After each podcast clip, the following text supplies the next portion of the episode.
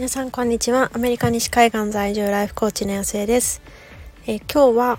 将来のための時間をちゃんととっていますかというお話をしてみたいなっていうふうに思います。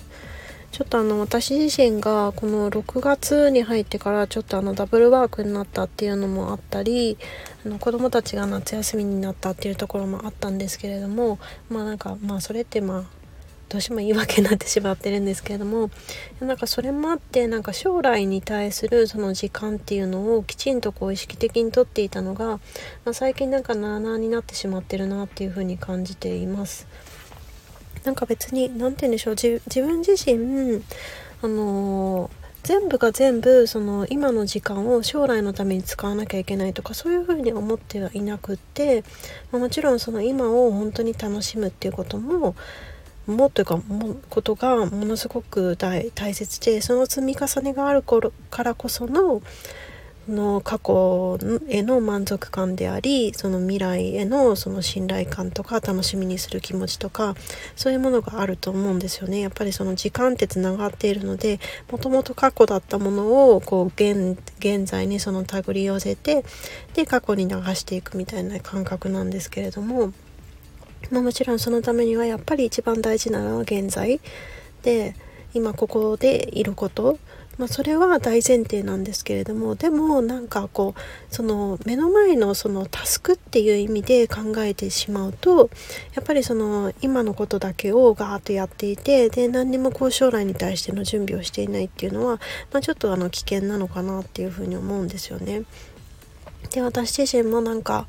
あちゃんと撮ってなかったなっていう風に実感することが最近立て続けに起こっていてなんか例えばその息子の友達がもう今まではその歩いて本当に23分で行けるところでで特になんかこっちって何て言うんでしょうこうちょっとずつこう家の塊みたいなところがあってでそこがなんとかパークとかなんとかビレッジとか呼ばれてたりするんですけれどもその同じ塊の中にあるので特に大きなこう通りがあるわけでもなく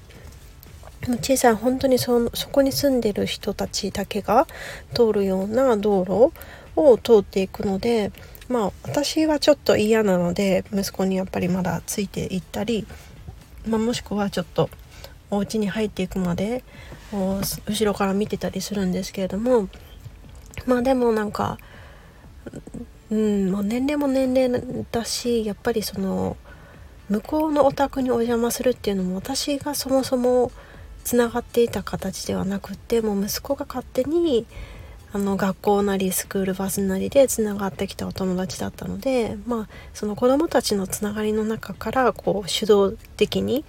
生まれた付き合いっていうこともあって私はついていってなかったんですよね。なので本当にこうお互いの家を子供たちだけで行き来していてであの遊んでいてすごく仲がいい男の子がいたんですけれども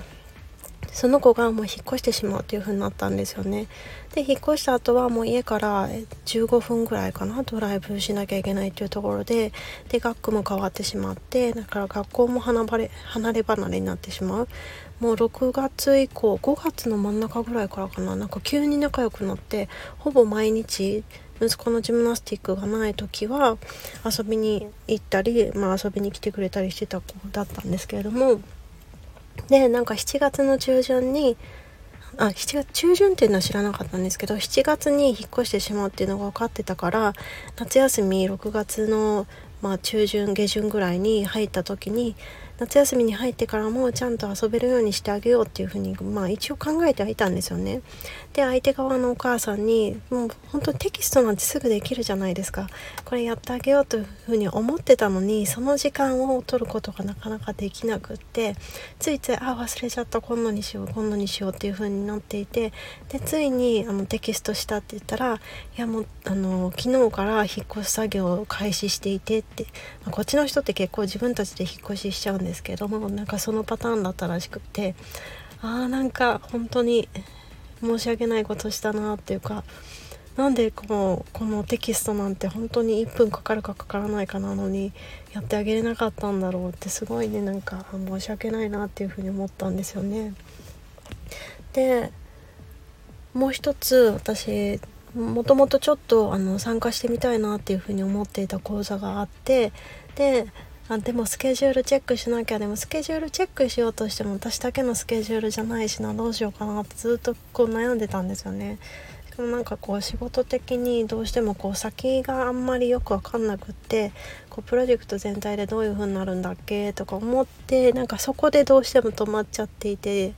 で気になってたのに最後の最後のとこ詰めてなかったんでで今朝なんかふっとインスタ見てたらなんかあの締め切りましたみたいな感じでやってああやってしまったっていう風に思ったんですよね。だからなんか自分のこともそうだったしなんか息子のこともそうだったしなんかいろいろこうなんだろう将来のこ将来のことこれが将来のことなのかっていう感じなんですけどもでもなんか近い未来でさえこういうことになっていると結局じゃあ遠い未来その例えば、と、3年後とか5年後とかもっともっと10年後とかどうしていこうかっていうふうに考える時間ってもう絶対なくなってるはずでで話して話す時間もまあちょっとちょっとちょっとずつ削ってしまったりしているしなんかこう良くない兆候だなっていうふうに思うんですよね。でこういうふうになんか目の前のことに追われていくとやっぱりこうなんだろう自分で選べてないこう仕方なくやっているっていう風な雰囲気がどうしてもどうしても出てきてしまうと思うしやっぱりこう意識的にその将来のそのための時間をブロックするっていうのはやっていかなきゃなっていうふうに思ってこう慌ててこう スケジュール帳というかなんかこう時間のとこを決めたんですよね。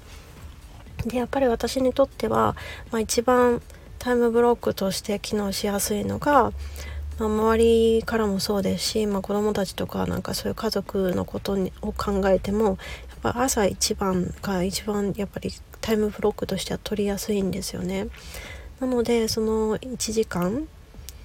と、30分は、まあ、あのセルフコーチングとかいろいろこうちょっと自分の振り返りみたいな感じでで30分はやっぱり将来のための時間っていうのをやっぱりきちんと取っていきたいなっていうふうに思いました。で、まあ、それもタイムブロックしたしでそう今日はなかなか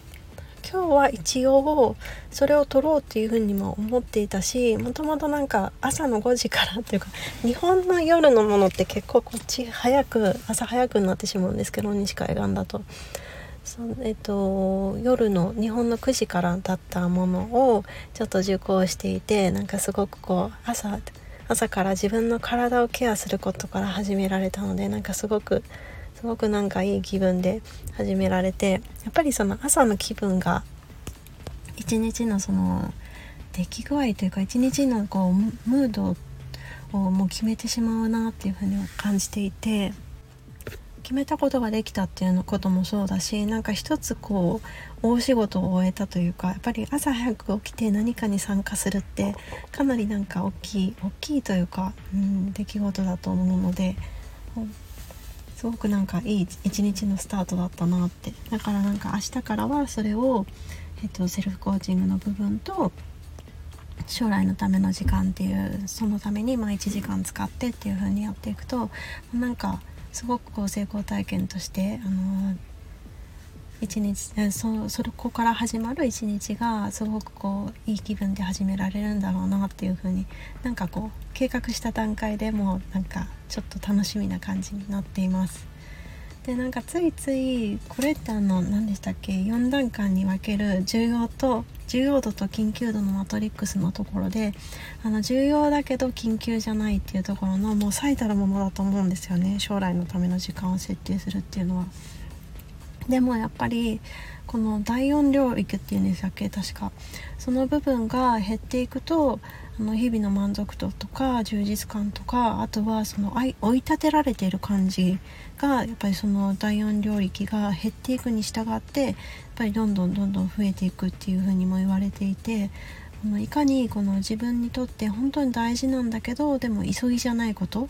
今目の前でこう起こっていて何かしらしなきゃいけないっていうことじゃないけど大事なことっていうのをこうみまあ、今回はまあ明らかにそこにあったんですけれども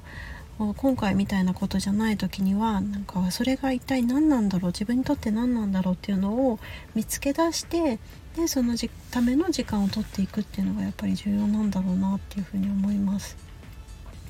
まあなんかどうなんですかねそのまあ、やっぱりこういろんなこうやり方があると思うんですけれどもやっぱり分かりやすく時間を取るっていうのが、まあ、一番自分の中でもこう結果が分かるというかあこうきちんと取ってるなっていうことにを感じるしまあ他にもいろいろ指標ってあると思うんですけれども、まあ、ある人にとってはそれがそのお金を使うっていうその自分のリソースを投資するっていうところかもしれないしでもまあ時間だってその自分のリソースですよね。本当に限られたものでもう本当にいろいろ皆さん忙しいと思うし私自身もいっぱいいっぱい抱えてる中でじゃあ自分が今何を選択してどれをやっていくべきかべきというか、えー、どれをやっていきたいかっていうのをきちんと一つ一つ向き合って考えていく自分で選んでいくっていうのが大事なんだろうなっていうふうに思います。まあ、とはいえなんかやっぱりその選ぶためには何かをこう切り捨てなきゃいけないこう捨てなきゃね本当にいっぱい抱えてる状態なので何かしらこう手を開けないと新しいものは入ってこなくってでその捨てるっていうところでもどうしてもこう家事のところとか まだこうまだまだこう手放せないところっていうのもたくさんあるんですけれどもまあでもやっぱりこう自分がいっぱいいっぱいになってるっていうところは今回でもう改めて再認識したのでちゃんと手放していって今自分が選びたいものをもっともっと選べるようにしていきたいなっていうふうに感じています。ということで今日は